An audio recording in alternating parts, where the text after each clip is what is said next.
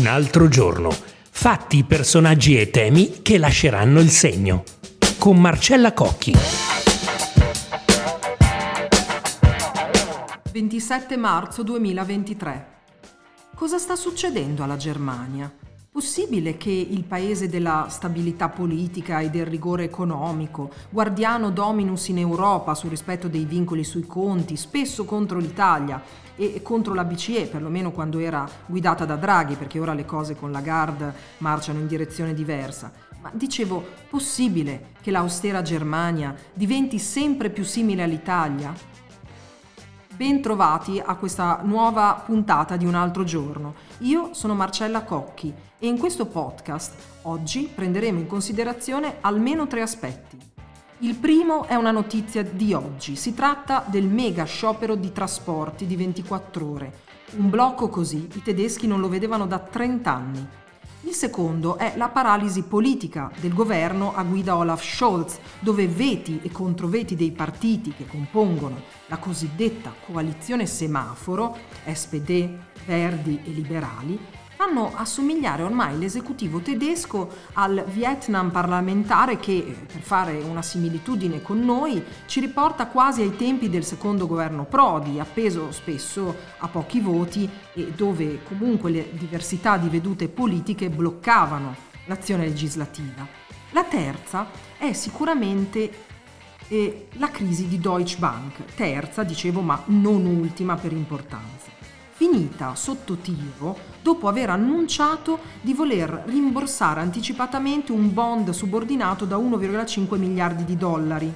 Un'operazione, quella del colosso bancario tedesco, che di per sé non avrebbe dovuto rappresentare un segnale di debolezza, ma poiché è avvenuto nel momento del fallimento di Silicon Valley Bank in America e della crisi di liquidità che si è ingenerata oltreoceano, e dopo che in Europa è stato predisposto il salvataggio di Credit Suisse, ha prevalso il senso di sfiducia dei mercati piuttosto che la stabilità. Tre problemi dunque per i tedeschi. Il lavoro e i prezzi, una fragilità politica sconosciuta dopo gli anni della cancelliera Merkel e una crisi bancaria da tenere sotto controllo. Ma andiamo con ordine. Intanto l'immagine di una Germania paralizzata. Nel paese i prezzi sono saliti alle stelle da più di un anno con un'inflazione che ha raggiunto l'8,7% a febbraio. I sindacati chiedono l'aumento degli stipendi, considerate che stiamo parlando di un paese in cui gli stipendi sono quasi il doppio di quelli italiani in molti settori. Fate conto che un operaio Volkswagen guadagni circa 5.400 euro lordi, quindi più o meno 3.000 euro netti. Ma certo l'inflazione incide percentualmente, dunque è la rivolta. Secondo, Deutsche Bahn dice che 30.000 dipendenti hanno fermato il traffico delle ferrovie di linea regionale, voli cancellati nei maggiori aeroporti del paese, compresi hub come Francoforte e Monaco, trasporto pubblico, metro, tram bloccati in molti stati federali. Una escalation di scioperi che già è stata ribattezzata come modello Francia, per fare riferimento ai blocchi in risposta alla riforma delle pensioni voluta da Macron in tedesco Super Streitag, giorno del super sciopero. La politica. Basti dire che il leader socialdemocratico Scholz è in difficoltà perché ci sono 30 disegni di legge bloccati. Scholz è un mediatore, per molti analisti è considerato troppo debole un esempio proprio di questi giorni sono le critiche che si è attirato per come ha gestito la trattativa in Europa sull'auto. Ecco, dal punto di vista dell'esito gli è andata bene, perché l'Europa alla fine ha concesso alla influente Germania di poter andare avanti con gli autoveicoli a motori termici anche dopo il 2035, a condizione che siano alimentati con i carburanti sintetici, i cosiddetti e-fuel.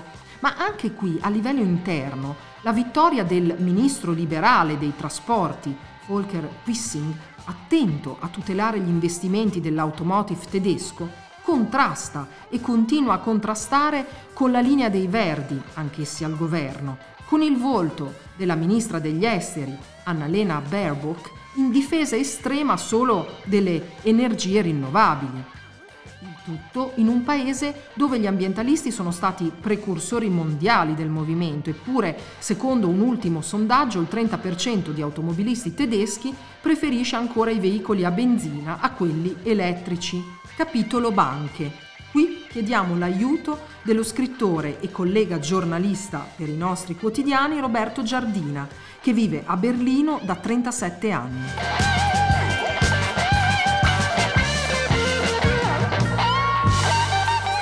Roberto, spiegaci cosa rappresenta Deutsche Bank per i tedeschi e non solo. I tedeschi sono sotto shock, la Germania è paralizzata dagli scioperi e la Deutsche Bank è crollata in borsa, la Deutsche Bank è più di una banca normale, è il simbolo della Germania, la Germania è eh, nata quando, insieme con la Reich di Bismarck nel 1870, accompagnato alla storia tedesca tra due guerre, la dittatura nazista e la ripresa dopo la sconfitta nel 1945, quindi è un simbolo per i tedeschi anche chi non, chi non ha un conto presso la, la banca o per chi non ha neanche un conto in banca. E la Deutsche Bank e, e, naturalmente era una banca al decimo posto nel mondo, non era così importante, ma poi sono stati presi dalla maniera di grandezza e volevano giocare come cosa player sul palcoscenico mondiale e sono entrati in crisi.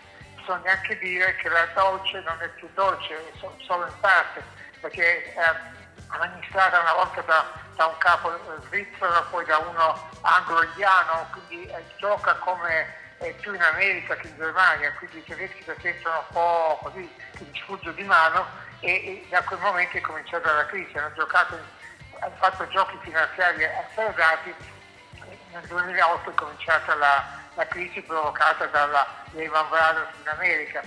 E bisogna anche ricordare per esempio che il consigliere di Kohl era Herrhausen il capo della Deutsche Bank, era suo amico personale e consigliere. Quando è caduto il muro nessuno l'aveva previsto e Kohl, cancelliere, non sapeva cosa fare e ha chiesto consiglio al capo della Deutsche Bank. Herrhausen gli ha risposto, bene, la Germania Est ce la compriamo ed è costata facendo i conti circa 4 marchi a metro quadrato, diciamo 4.000 lire di oggi, 2, 2 euro, quindi se poi è stato un grande affare o no, eh, opinioni divergono, ma è stato il Consiglio della Deutsche Bank che ha gestito politicamente l'unificazione delle Germanie. Aveva un ruolo tanto decisivo che Herrhausen è stato ucciso 20 giorni dopo il crollo del muro dagli ultimi terroristi della Bader Meinhof che vedevano in lui il simbolo del capitalismo.